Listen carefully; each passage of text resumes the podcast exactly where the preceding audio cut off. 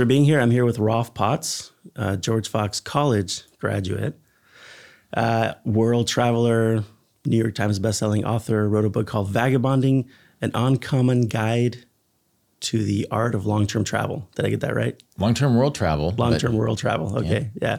So we'll get started right away with a question. You offer this advice to young people, students. You talk about wasting your 20s. What do you right. mean by wasting your 20s? Right. That's a fun one to lead with. Um, I say waste your 20s because I think people in their 20s, especially just when they finish college, are really nervous about getting started in the professional world and feel like that they could sort of ruin their future if they don't lock into some professional track very early. And so I've taught at various colleges and I've spoken at very college, various colleges and there's this cliche that oh young people just want to go and have fun. And that's it's sort of the opposite. I've talked to retirees and mid-career people who are just like i want to travel the world and enjoy myself whereas um, you know students tend to be nervous you know they if they travel they want to have a very serious mission to go on um, but my advice waste your 20s doesn't mean that you should just do something foolish for your 20s it's actually an opportunity to try something and risk failure in a way that won't have the same ripples as if, if, you're older and you have a family and you're more established in life. There's really no better chance in life than during that decade to try bold things and try new things and, and go to some strange part of the world and try some new talent.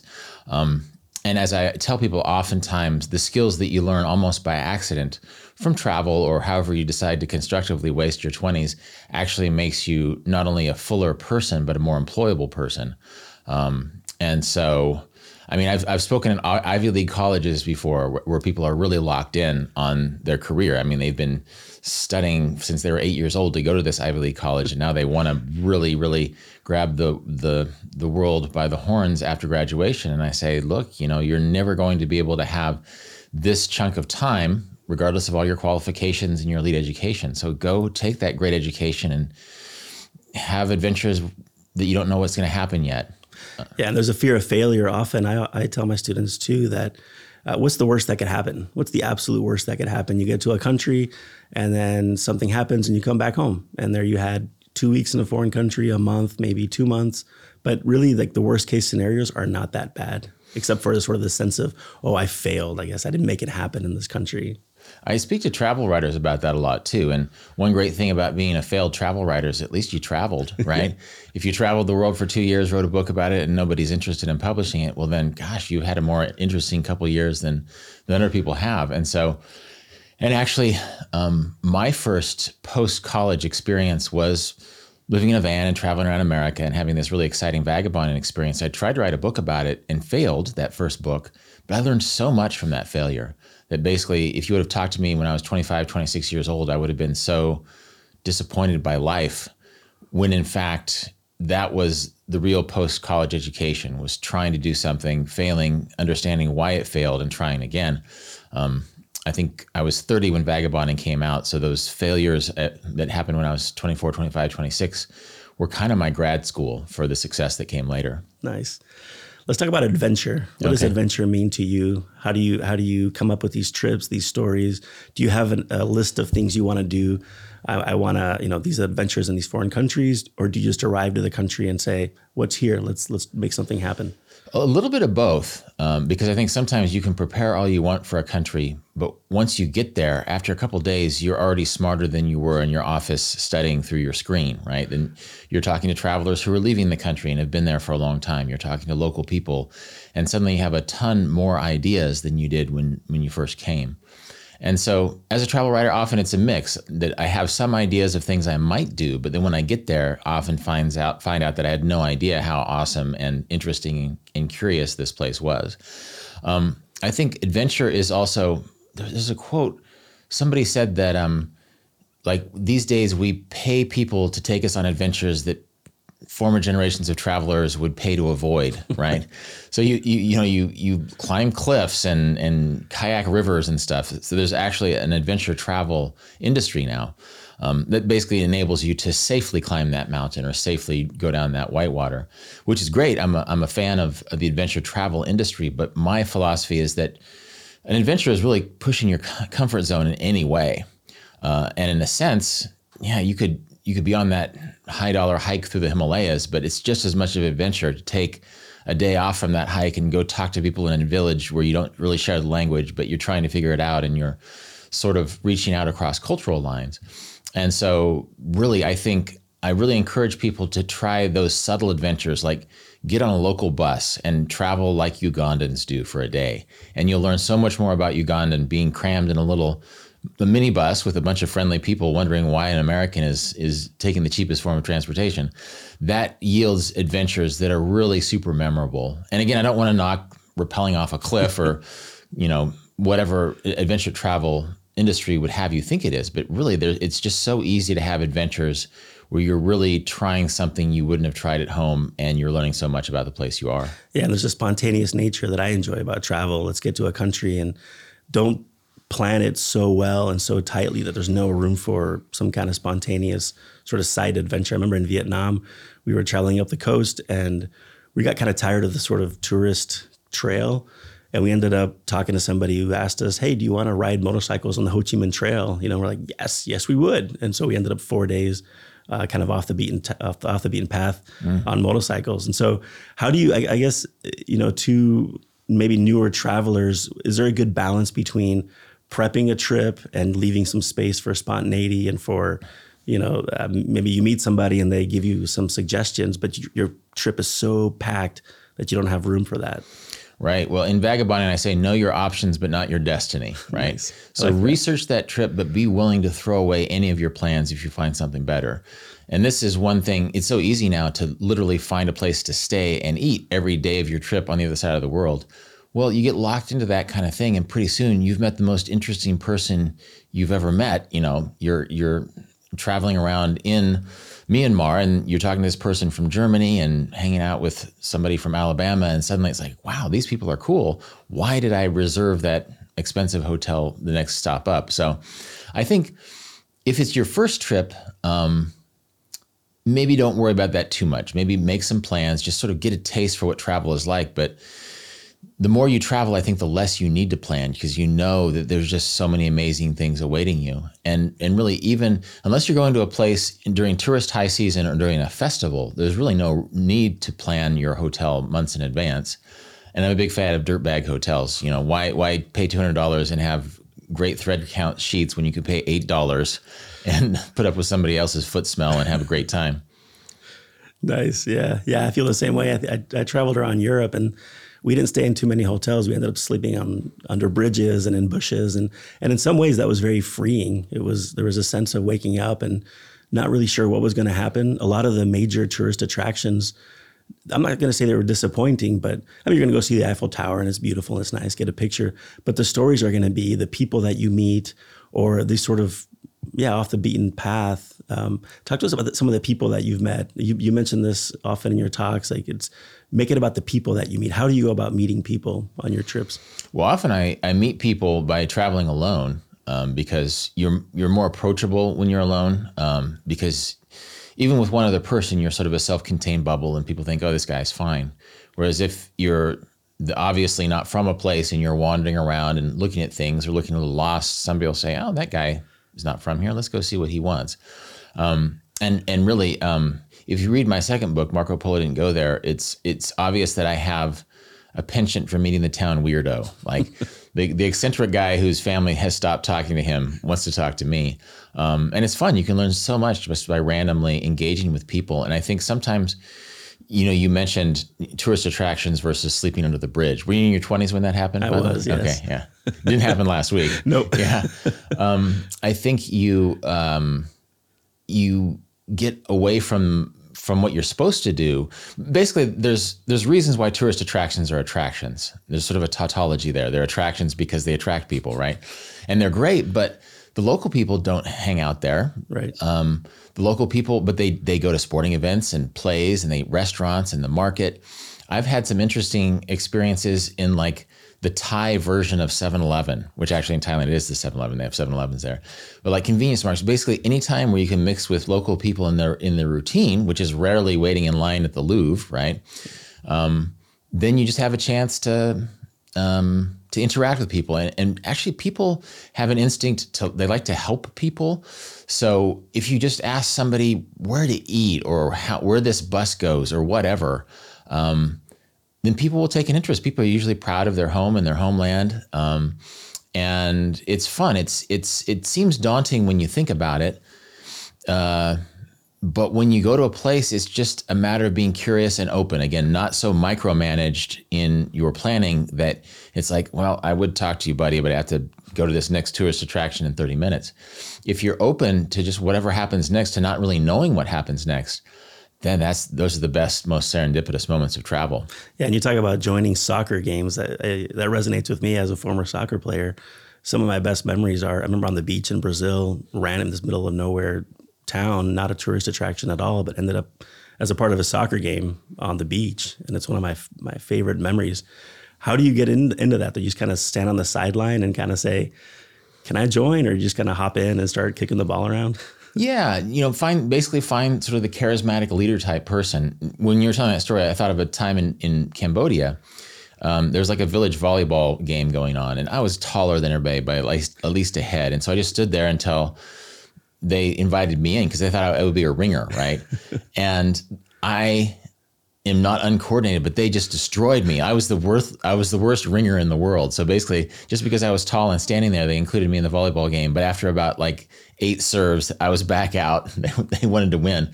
Um, yeah, just standing and looking, especially in a place, if you're in a part of the world, like I'm sort of European looking. So if I stood around at the edge of a game in Norway, they might think I was I don't know. Americans usually advertise themselves somehow yeah. through their white socks or being too loud or whatever.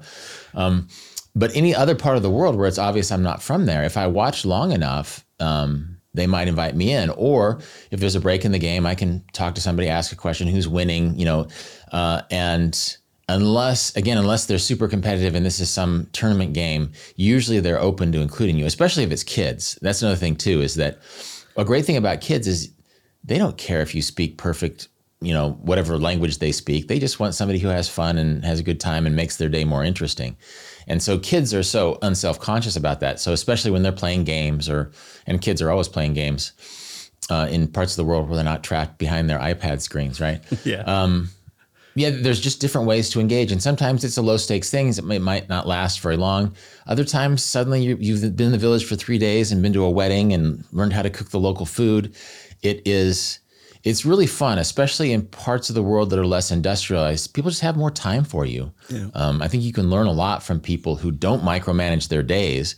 And it's like, I, I've met people like fathers who spend a ton of time with their kids. You know, they don't plan special, you know, soccer practice times. They're just their kids are always around, and and so I think we can idealize things about the way we live. And of course, traveling helps you appreciate a place like America. But then you also realize that there's certain ways of living that are kind of really enjoyable.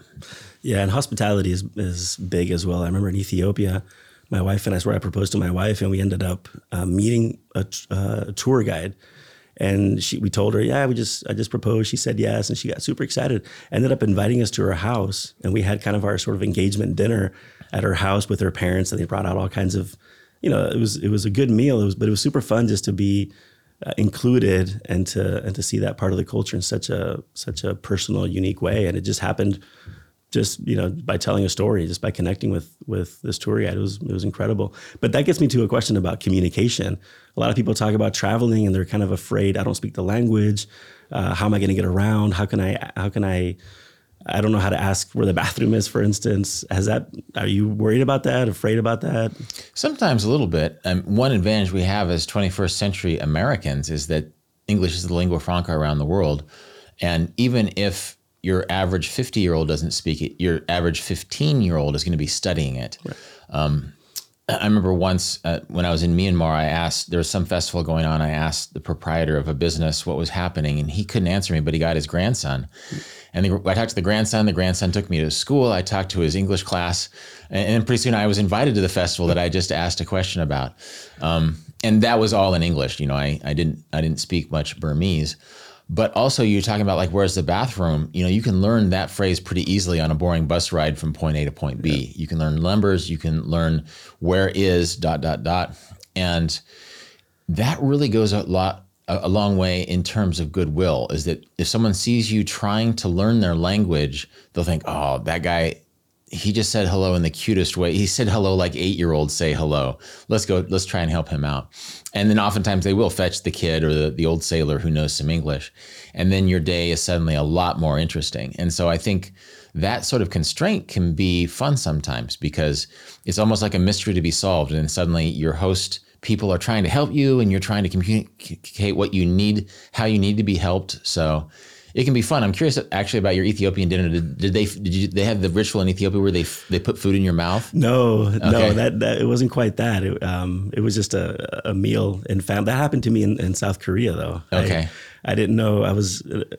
I'd been there for two days. Didn't, didn't know what to order. I was in the kind of not a touristy part of the town in Seoul, mm-hmm. and uh, I was lost in this restaurant. And this lady kind of kind of took me under her wing, I guess, and sat me down and ordered something and the food came and then she it was the the lettuce wrap where you kind of put different types of food. I think there's a meat that goes in there. It was, mm-hmm. it was mm-hmm. delicious.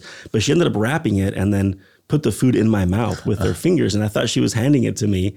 And I went to grab it and she was like, no, no, no, no. And then she like kind of put it in my mouth. And so for the next hour I sat there with this this woman who she didn't speak English. I didn't speak Korean, but it was just it was a interesting experience. But no, that wasn't Ethiopia. Well, food is such a great window yeah. into any culture because everybody has to eat. Most people love eating. Everybody has their own spin on cuisine, and so what a fantastic um, way to meet people and get to know a place better. Yeah, which gets me to, to another point you make often, which is uh, in different parts of the country they eat, they eat different types of meat.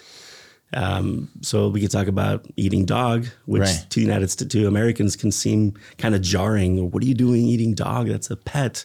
Right. What, what, has been your experience in that in that regard? Well, that was specific uh, to Korea, and uh, because there's a there's a dish there called boshintang, which literally means health enhancement stew, but it's it's um, it's a dog meat stew that that is usually eaten by middle aged men.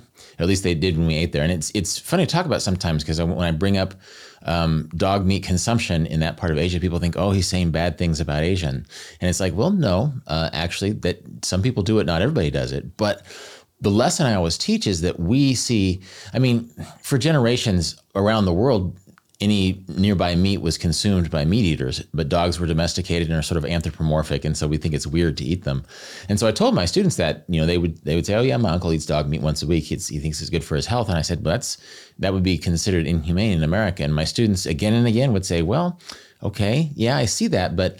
We think it's inhumane when you ship grandma off to the care home across town because when our old people get old, we move them inside and we take care of them and we love them. And so that was a great, again, a food based pretext for me to realize that, yeah, actually, our cultural practice in, in some ways we treat our dogs better than our grandma yeah. you know that, that basically we'll we'll give our dog a name and a special place to sit and and we love our dog. But then grandma oh, we, we visit her twice a month. We're a good grand we're a good grandson right?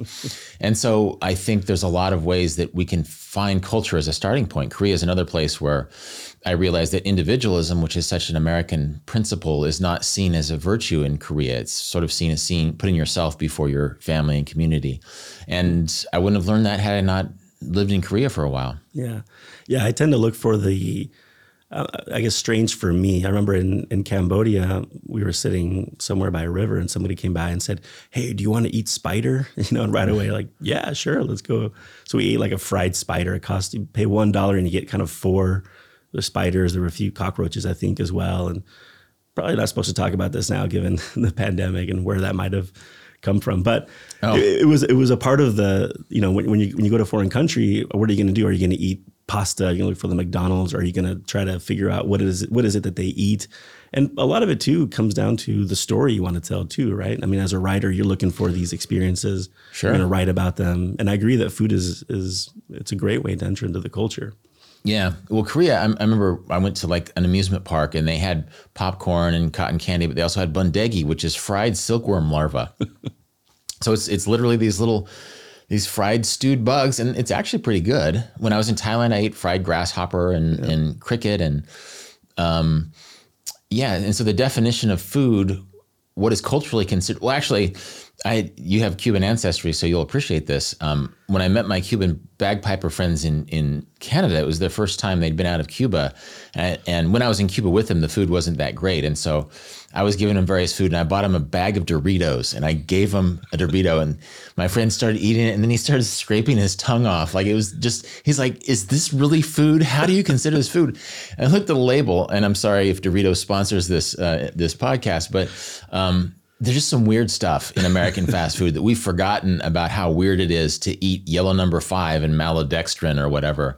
Um, and so you get some funny perspectives on what is normal. And, and we could riff on food all day, but like when I go to France, one great thing, food is tastes so good in France, but you're eating those cherries in early July, and those were on a tree 50 miles away the week before, right? We're just used to eating food that's been transported thousands of miles in the United States for our convenience that we've forgotten the pleasure of seasonal food, the, the pleasure. Yeah. Do you recommend people to try these strange things, strange, strange for us? In Spain, we eat snails, for instance, and I always hmm. encourage my students. I always end up buying a, a pod, and hey, you all you have to eat one snail, you know, and it's kind of strange for them. They're using a toothpick and slurping it out, you know.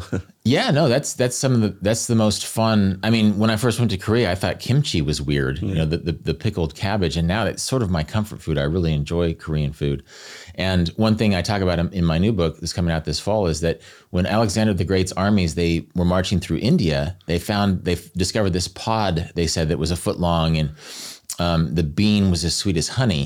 It was a banana, right? You know, they didn't, they didn't, Europe didn't have bananas in Alexander the Great's day. And so the fact that these soldiers were daring enough to try new food meant that suddenly Europeans knew what the banana was.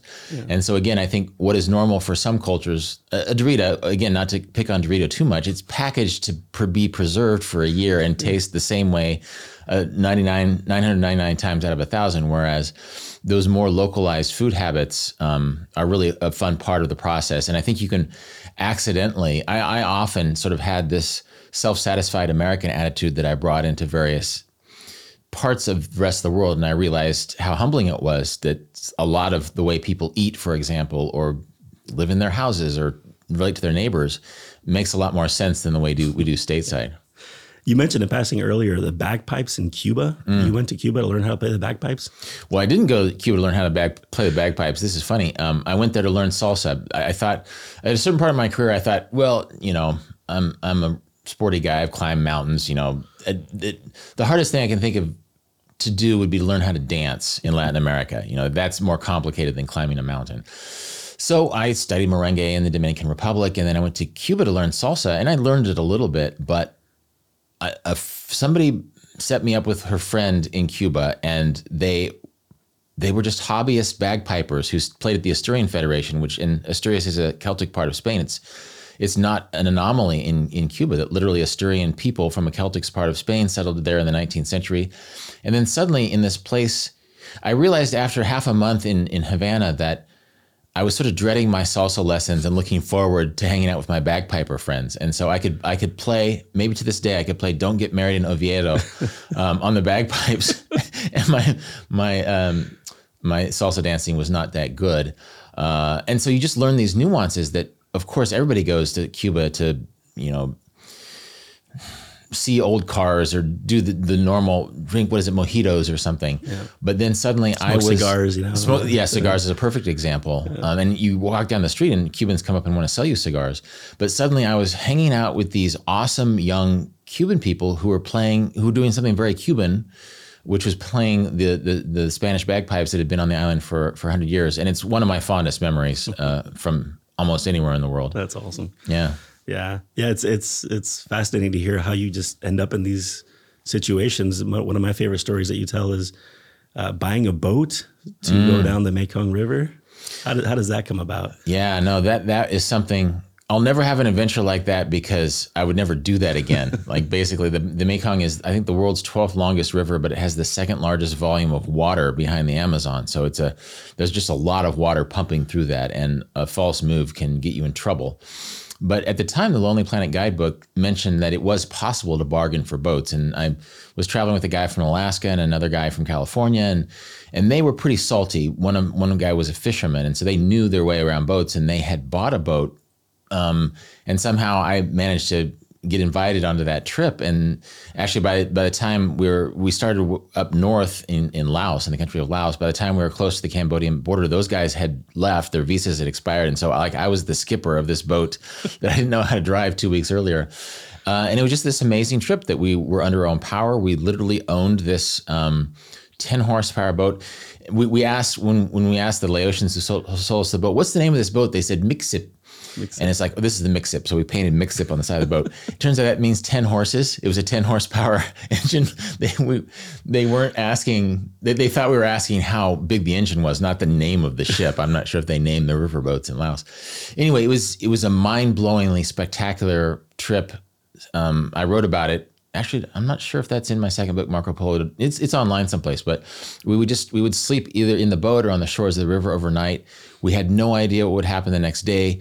At a certain point, um, Mekong is the border between Thailand and Laos, and so there's a little bit of made some soldiers nervous in that part of the world. Um, it was just it, it, was an amazing trip uh, that I can hardly describe. But again, I wouldn't recommend it for everyone.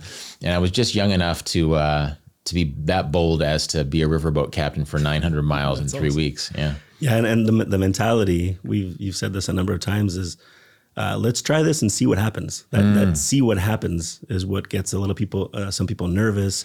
Uh, you know, we we want to be in control. We want to know what's going to happen. But there's a beauty to that spontaneity and that see what happens can turn into some amazing adventures. Like when you walked across Israel. But then I want to I want to ask you about the time in the desert when you went to see let's see what happens and then something happened. Yeah well um, one catchphrase i have in vagabond is walk until your day becomes interesting. Yep. i think that that now as much as ever we're not afraid. We want to know what's where we're going what happens next. We want to plot our gps route on our phone. When in fact walking until your day be becomes interesting means you're just leaving it up to the, the fate of the universe to see what happens. And on the particular story you bring up is uh, i was walking well, it, there's a big backstory there. I wanted to buy a donkey. Like I, I, this was after I bought the boat in Laos, so I just wanted to go places and buy weird transportation and take them places. And basically, nobody wanted to sell me a donkey in Egypt. And there, and um, so this guy I was talking to, it became the name of my story. He says, "Be your own donkey. You just go walking." So yeah, so I walked off into the desert, um, and it was really amazing because this was basically the Sahara, the Great Sand Sea, the Libyan desert, although technically it was in Egypt and just walking through this wilderness of sand dunes was just viscerally and aesthetically amazing.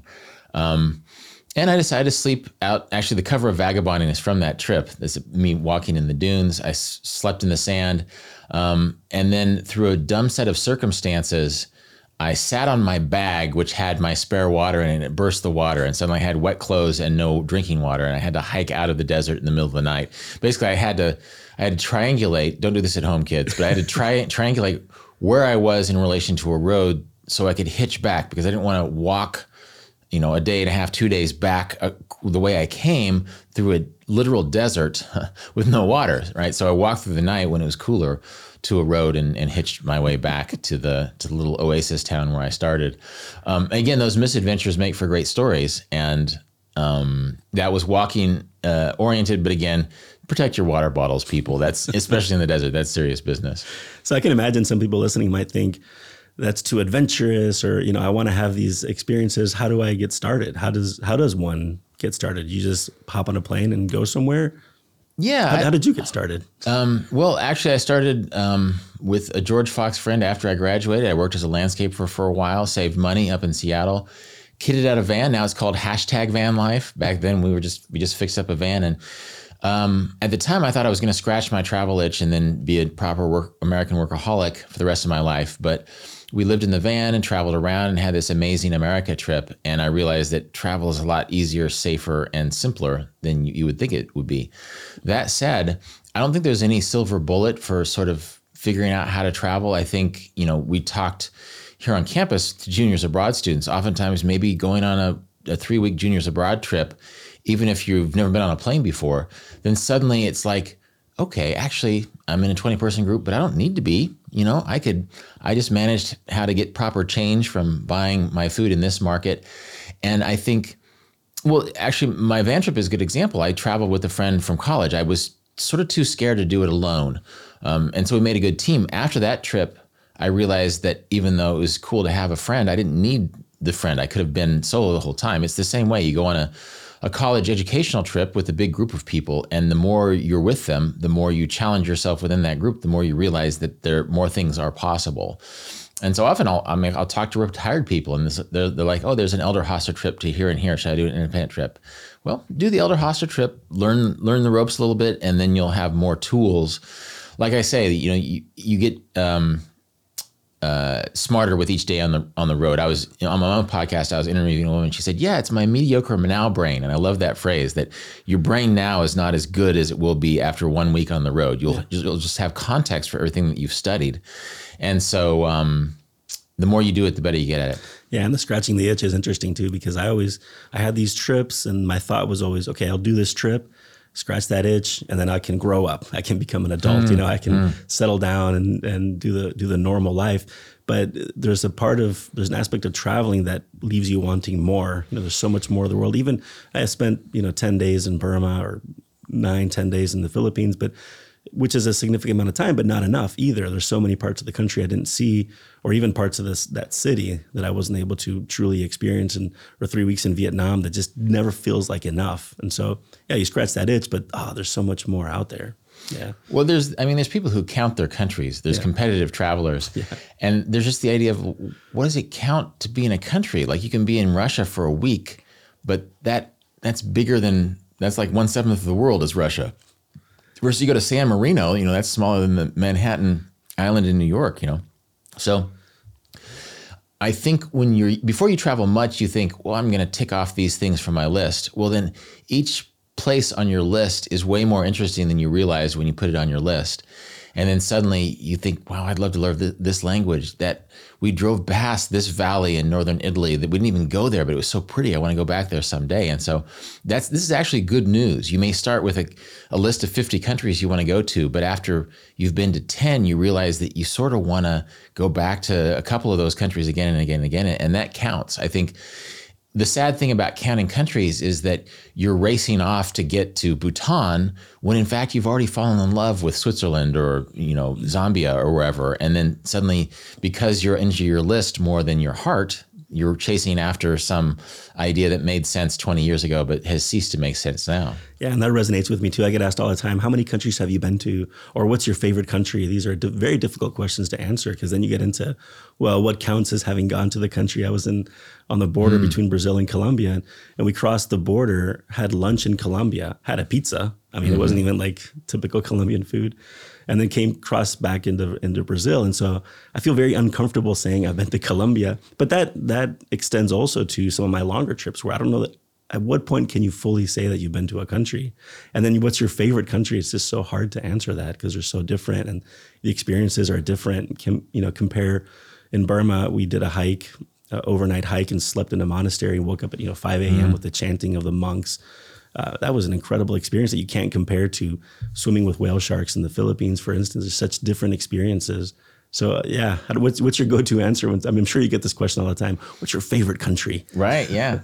Um, and then also how many countries have you been to? Right. All that stuff. Like it, there's a point at which I sort of stopped counting. I couldn't tell you how many countries I've been to, just because it's so unimportant to me now. And actually, there's places that I haven't. You know, my wife has Norwegian ancestry. I've never been to Norway. I'm excited about going there, but not in a country counting sense. Now I have a pretext that will make Norway super interesting. Right. I think also even travel writing, which is my milieu, it's there's a lot of top ten list uh, travel features. People love a bullet pointed uh, article, and so that's why they say, "Well, what's your favorite?" They sort of want to know what's the best, hottest place to go to. Um, in a way, it doesn't matter because basically i think i say in vagabond you go to a place and then you figure out what you're doing there you know you figure out why you're there once that happens mm-hmm. and so it's normal i think we were talking earlier and, and you said, what question do you get that's hard to answer? And I said, oh, favorite country. And the next day as a joke, you said, what's your favorite country? But I get that question so much. I was trying to sort of be polite with you, even though you're, you're, you're yanking my chain. Um, and, and so I think it's good. Like it's it's an understandable question because it gives them ideas. Oh, your favorite country is is Botswana. Really, Botswana? I'm going to look up Botswana now. It's it, it's sort of a way we exchange information as travelers. Yeah. Um, it's sort of worthless because how can you even decide what that is? And like you said, you eat lunch in Colombia. I had an equivalent uh, the opposite way from Uruguay to Brazil. I had lunch in Brazil and. I felt like I was sort of felt like I was there, but it's not the same as waking up in a monastery, which I've also done in Myanmar. Yeah. And so I think you don't want to cheapen your Colombia pizza experience because that was cool in its own way. It's just, but it was unique to itself and it can't really be compared against waking up in a monastery in Myanmar. And so I think keeping score against yourself is not productive, that ultimately you just have to appreciate that an afternoon for what it is or a month for what it is.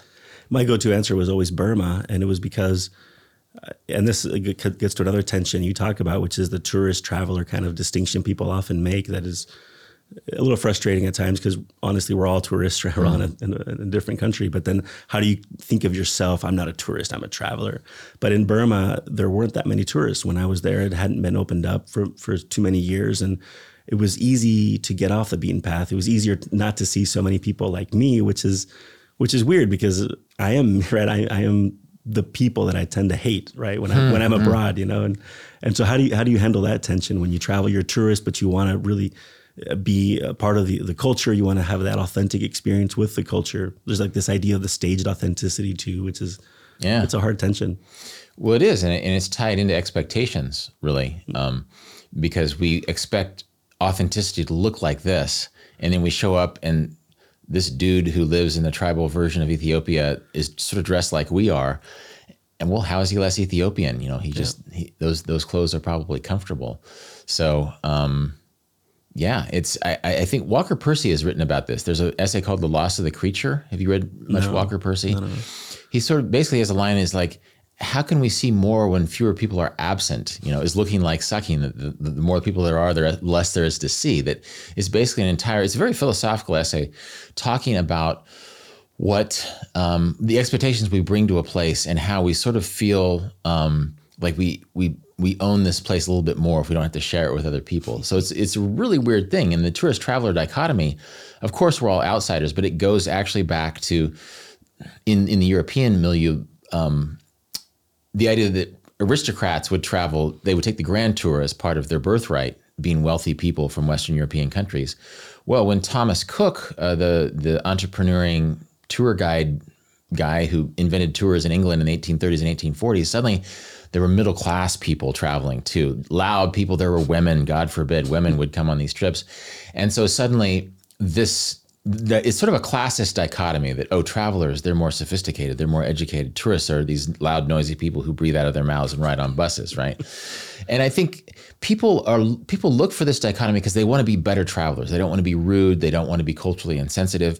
But it's so simplistic to say i'm a tra- traveler and you're a tourist when in fact we're all outsiders in a place. Right. um, and I think there's instead of worrying about that dichotomy, just traveling slowly, yeah. being super polite, listening, and that's one thing Americans have a bad um, reputation for is that sometimes talking is not as good as listening and just sort of getting to know a place. And we've talked about this, you and I, in other contexts, that oftentimes well meaning Christian people, volunteers, will go to a place and it's like, how can I help? You know? And then they'll post their selfies of helping in some foreign country. And it's like well how can i help? You know the emphasis is on i. They want to feel good about right. a place when in fact listening to the person you know getting to know them saying well what before it's like how can i help you? say well where do people go to school here? What do you eat? What are your what are your houses built like? You basically when you're when you when you're going to give charity to a person you don't know yet you're sort of putting the cart before the horse right. in a certain sense.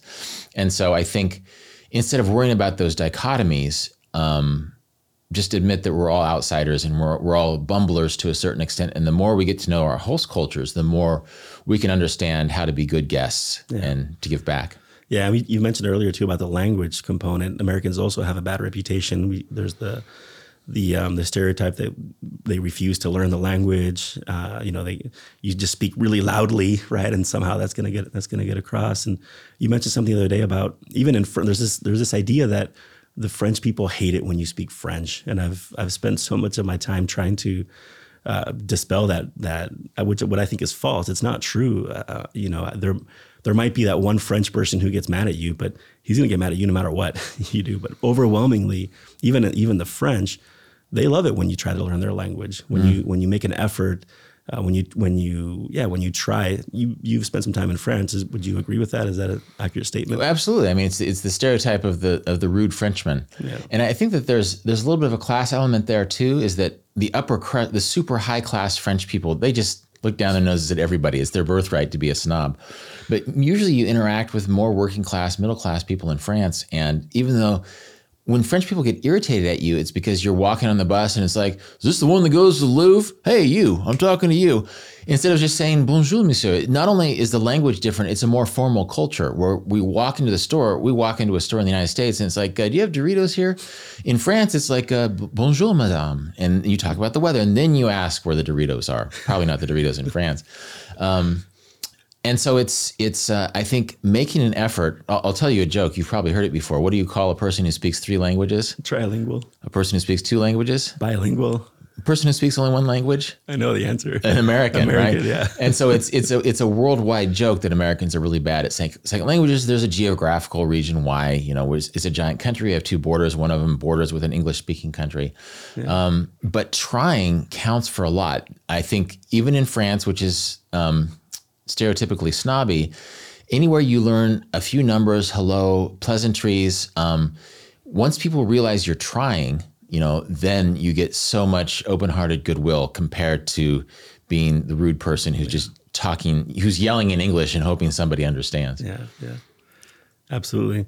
What's next? What What are some adventures that are that are coming up? You got a list? Ooh. Well, I have a bunch of ideas in mind, and it's funny. We're um, we're in Oregon now. I've, I've been in Kansas since the pandemic. I haven't traveled very much um, because of the pandemic, and Right. um, and then I I met my wife during the pandemic, so that's sort of a fun way to to spend the pandemic. But um, with any luck, inshallah, as they say in Arabic speaking countries, God willing, um, we will go to Kenya uh, this spring. We'd like to climb Mount Kenya. My wife is a big hiker. And then I teach a class in Paris every summer. And then my wife's family has Norwegian ancestry. She has Norwegian cousins, and I've never been there. So fingers crossed it will be a Kenya, Paris, Norway summer. and then with any luck, travel will become a more normalized thing. I don't want to be too glib and cavalier about things. I want to be careful and make wise travel decisions. But I think just because the travel industry is suffering doesn't mean we can't travel. We just have to be careful about where we're going and quarantine and get our immunizations and things like that. And so hopefully, I mean, it's just been so exciting to, I felt so normal getting on a plane and flying to Oregon. Um, it just felt good in a very subtle way that I suspect if my Kenya and Norway and Paris travels work out this summer, then I'll sort of feel more myself again. And it'll be fun to be out on the road. That brings up a good point too. Should we travel during the pandemic? There's been some, you know, some conversation. You know, stay home. Uh, you know, hunker down, quarantine. Don't travel now. Wait till the pandemic's over. What's your What's your response to that? Well, I, from a scientific standpoint, I think COVID will always be with us, just like flu is, influenza is, is always with us. And I usually, when people present this, uh, I give them historical examples. Like when the pandemic first started, they said, "Oh, well, Shakespeare wrote some of his great plays during a plague pandemic," but people didn't talk about travel. I think because it, people don't know this, but some of the greatest eras of travel have come right after or sometimes during pandemics. Um, during the influenza pandemic, that was 1818 to I'm sorry, 1918 to 1920. Well, the Roaring Twenties happened right after that. Hemingway in Paris and all of these great um, stories about this newly globalized travel, that the airplane revolution, meaning like the small plane, Amelia Earhart, Charles Lindbergh type stuff was going on during that time. And that was right after a very devastating uh, pandemic. And so I think when you're in the middle of it, you think about worst case scenarios. Anxiety uh, is good clickbait in, Yeah. in our media era now. That it's good to double down on each other's anxieties. And again, I think it's good to be careful to follow the um, the advice of people who know. But just as like if you study uh, the history of people like Martin Osa Johnson who traveled right after the pandemic, they spent time in quarantines and they were very matter of fact about it. Like in real time, it was probably frustrating, but years later, they didn't think about the quarantine. That was just the most boring part of going to the South Pacific. Similarly, um, for example, Alexander Kinglake, the uh, British travel writer, traveled from Serbia to Egypt in the 1830s during a plague pandemic. And he talked about how boring the Serbian uh, quarantines were and how friendly the Egyptians were, even though they, you know, they were very hospitable, um, even though it was literally dangerous to talk to a stranger. and he did fine. And so I guess again, I don't want to encourage anybody to travel recklessly, Right. but I'm very optimistic that I think as human culture, we've forgotten that plagues uh, have and and pandemics have always been a part of history. We've just been lucky that we had almost a century without a major one. And so, yeah, I look forward to. I think even young people who are on a college campus now can still be excited that they have a good travel career ahead of them, because it's been done before. That reminds me that we had a student study abroad in Spain, and we were in the conversation. This is a year ago. We asked him, "Can you wait? You know, if if you can wait, maybe you'll have a better experience. Spain opens up. You're going to have this experience that you've been thinking about and, and expecting." And and his response his response was, "No, no, no. I want to go now. I want to experience the pandemic in a foreign country." And it's hmm. just such a cool a cool way to to think about again expectations, what you think you might get out of, out of an experience, and it's going to be different, you know. And, and he talks about how because the the city of Sevilla was kind of not shut down, but couldn't really travel, couldn't go anywhere. People you couldn't go to restaurants, for instance. So people were on the street, people were by the river, and so he just got he had an opportunity to meet people that way. So yeah, no, I, I, I agree. We can let's travel. Let's go. Well, I think it's more memorable too. You know, you, you talk to men who've been in war, you know, and they didn't like war, but it was a very memorable time. Time slowed down in a certain sense when you're not sure what's going to happen. I think when you know everything that's going to happen on your journey, then the the best case scenario is that you can meet your expectations. Whereas if you have fewer expectations, and you're or you're not sure what's going to happen, then you have this whole world of possibility ahead of you.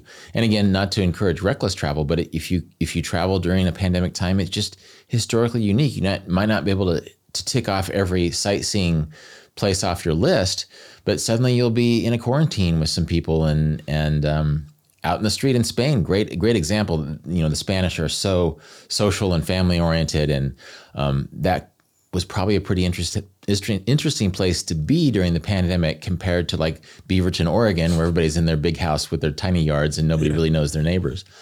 Sorry, Beaverton. That's random example. Doritos and Beaverton. Right, yeah. No, but that gets back to another point you make, which is slow down, let the trip happen to you. One of my most memorable trips was it was 12 days um, on a boat going down the Amazon River. It would have been a lot faster to take a plane or or another type of transportation, but to be 12 days on a boat where you couldn't do anything. I mean, you're you're gazing out into the river, but really you spent that time talking to people, getting to know people. And a lot of the people we met were not doing this as a vacation. They were actually using this as a mode of transportation. They couldn't afford um, airplanes or other modes of transportation. So it was just a, it was a really special time. You really get to know people and, and talk to them and what their story is, what their background is, where they're headed to. And I, I love that. So I, I love, I love your advice, you know, slow down, if you have 10 days, maybe don't go to 10 cities, maybe pick two cities or even just one city. And that kind of ties into the whole quarantine aspect as well, I think.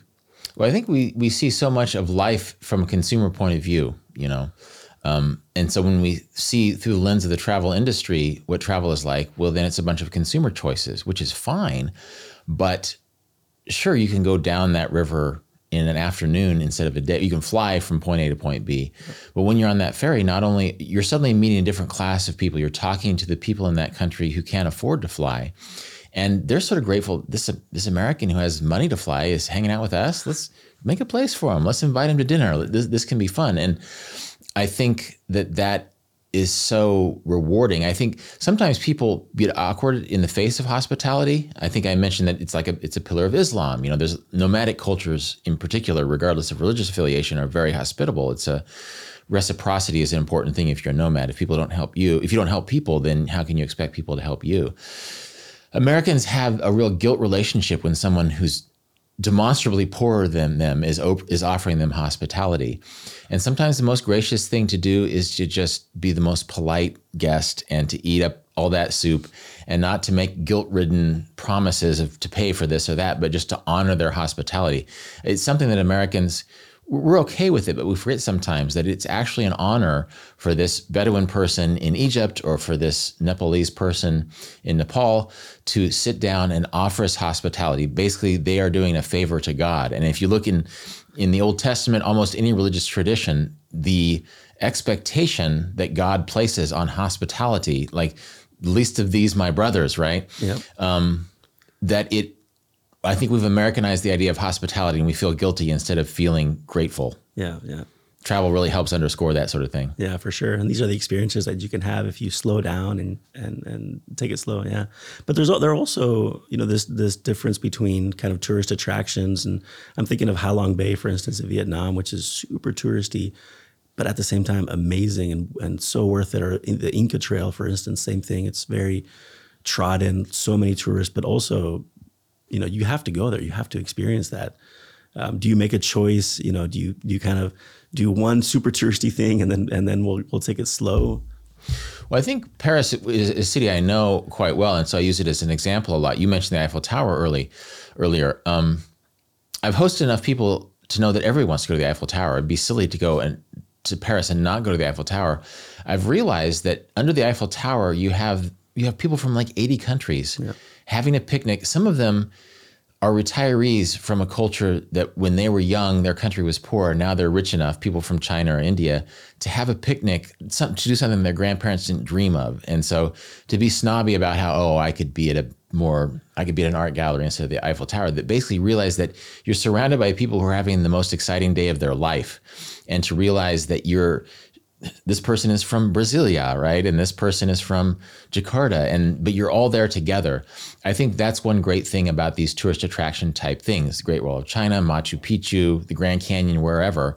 It's easy to say, "Oh, this is everybody's piling off the tourist bus," but then to realize how grateful to, to overlook other people's gratitude is to overlook the energy of those places. Now, that said, you wouldn't want to spend an entire month going from tourist attraction to tourist attraction and the fun thing about a place like Paris is that walk in five blocks in any direction from the Champs Elysees or from the Eiffel Tower, and you're going to be a place that's more authentically Parisian. Mm-hmm. And in some parts of Paris, you're going to be eating at a Senegalese restaurant, best Senegalese food you've ever had, maybe the first time you've had it, and suddenly you're a little bit in Africa, but but definitely still in France, and you're having a an iconically Parisian experience that isn't you know, icon isn't uh, stereotypically French, right?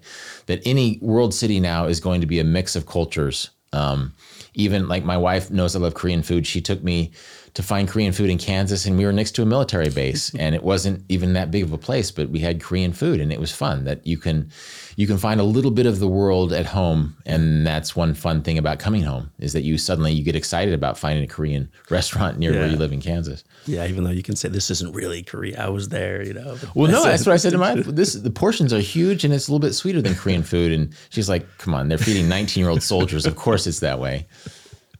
That gets me to another thing you talk about, which is the difference between traveling in your 20s and traveling in your 50s. I, I know that for me, the trip I took across Europe, sleeping on the on the you know on pavement and under bridges, it, it's uncomfortable. I, mean, I had a knot in my back for a while as a result. Now I need a it, it, needs to be a little bit more comfortable. I need to have a slightly more comfortable bed.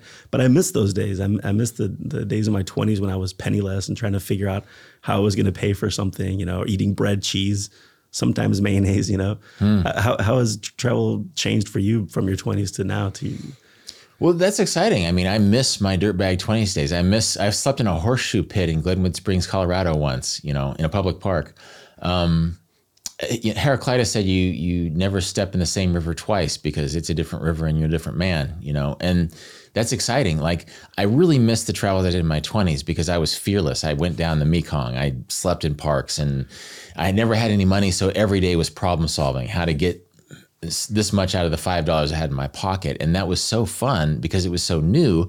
But then I didn't have a lot of money. I just had my own, you know, wits, right? Well, now I'm older and I'm more financially stable, and I don't want to sleep under a bridge. My back is way worse than it used to be.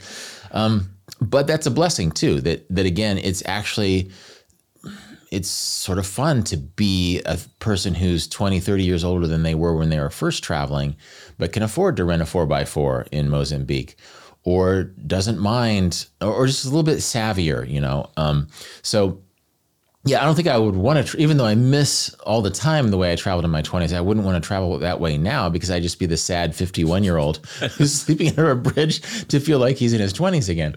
Um, and so it's a blessing. In some ways, I'm, I'm uh, a lot smarter and savvier. I'm a better listener in that sort of um, against my American instincts kind of way. And um, uh, it, it's, it's a fun, growing older in America is seen as a bad thing, but you go to a place like India where there's or China where there's specific ways to honor people who are growing older, mm-hmm. to realize that um, you have the blessing of being a few decades older, plus the fond memories of being a dirtbag traveler in your 20s.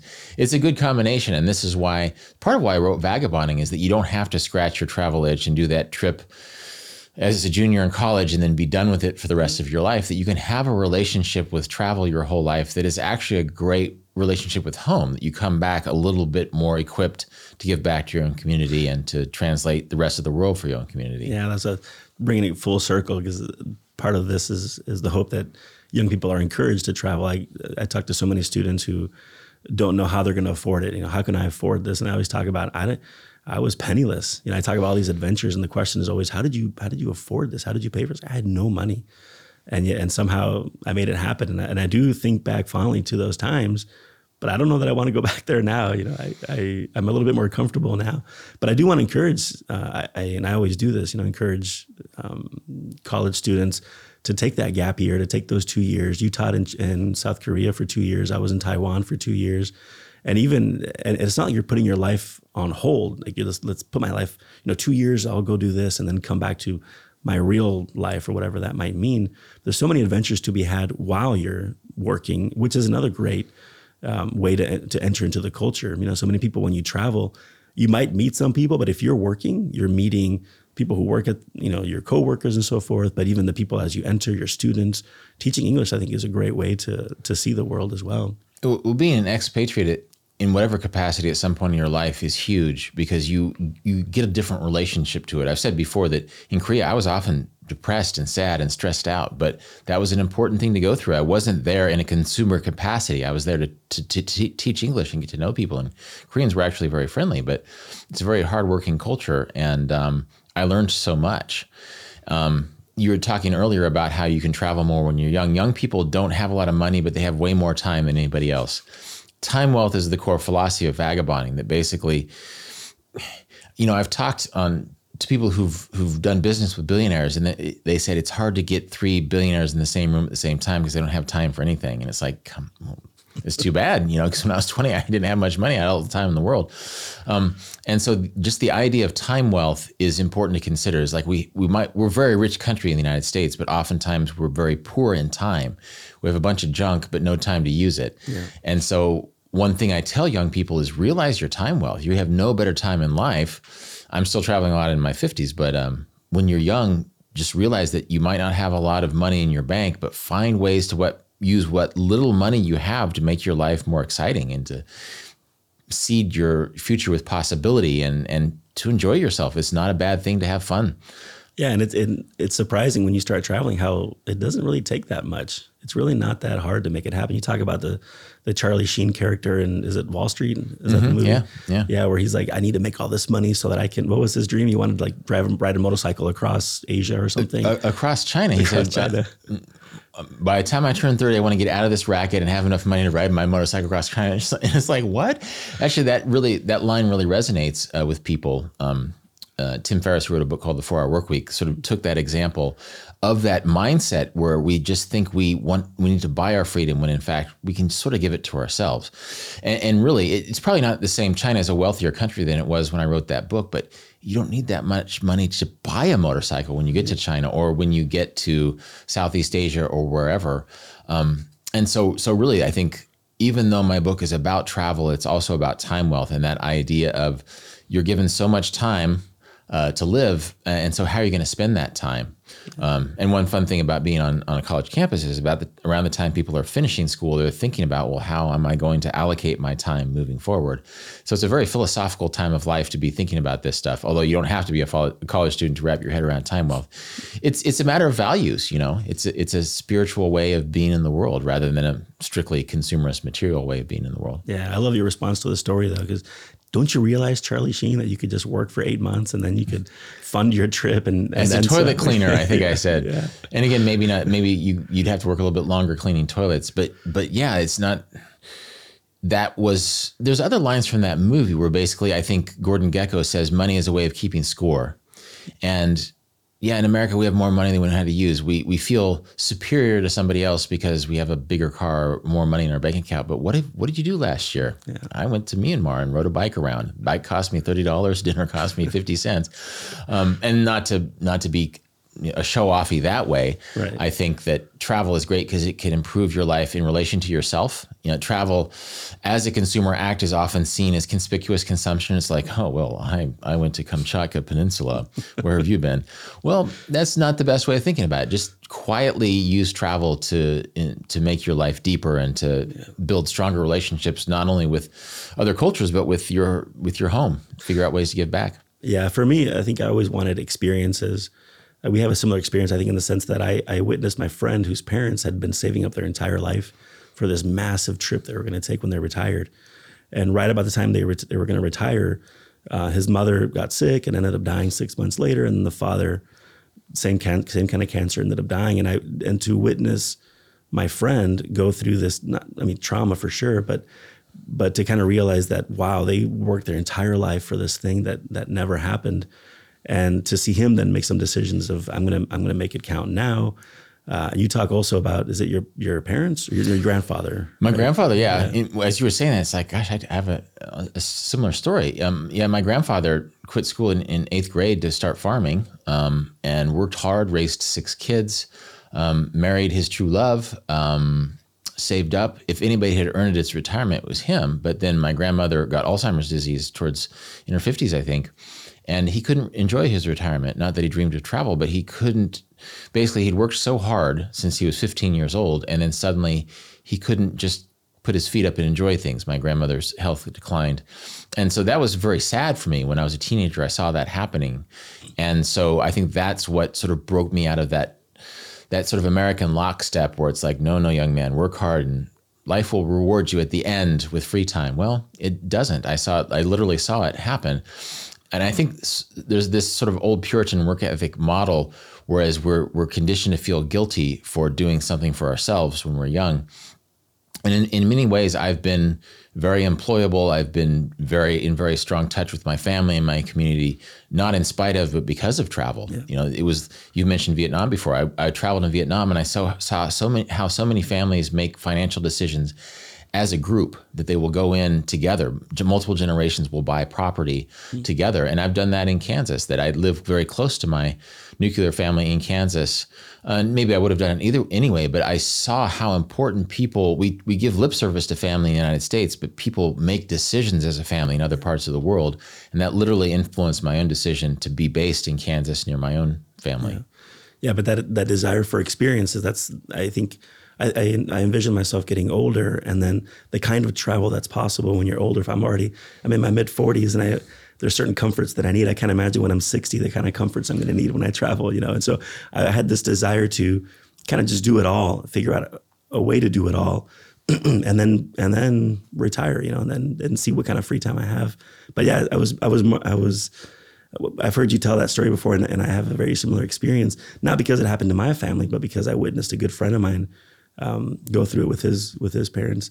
But that and so I encourage students in that in that regard too. You know, take your twenties, travel, uh, make it happen, and you won't regret it. And that gap year, people are afraid of this gap year, but you've said it numerous times that. Uh, you know that gap year is going to make you, in some ways, maybe more employable, more interesting of a person, um, uh, you know, of course, depending on the on the kind of experience. But and actually, yeah. some listeners might not know what a gap year is. It's such a European way of looking at things. Where in the U, in the UK, often Brits will take a gap year when they're 18, 17 years old. Before university, they'll take a year off and travel or get a job someplace. Mm-hmm. We don't have that ritual in the United States. We have study abroad or internships or various things, but we don't have that permission. I think in, there's a German ritual, Wanderjahr. I think basically their their internship is a traveling internship mm-hmm. type thing.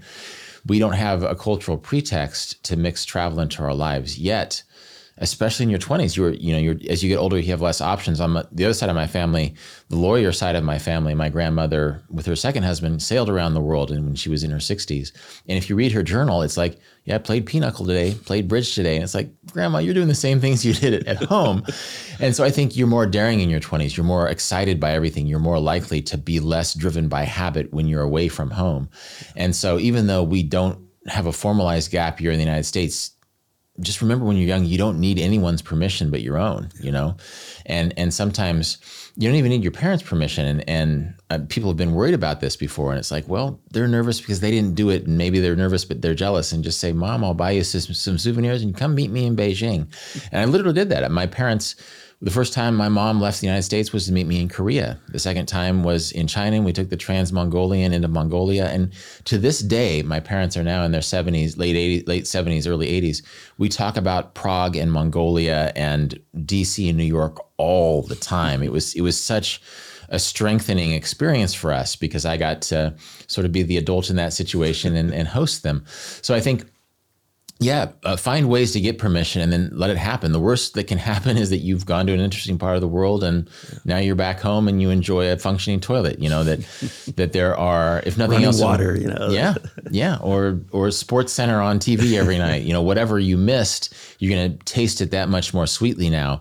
And then suddenly you'll find yourself homesick for that part of the world that at the time drove you crazy, but now you realize that it actually made you a better person. So, well, great. It's been great talking to you great chatting with you. Any any last words of advice or any last comment? Well, I think you know for anybody who's thinking of travel, that the first step is deciding to do it. You know, even if you don't, if you if if you haven't saved enough money, so that that first literal step of the trip isn't until two years from now.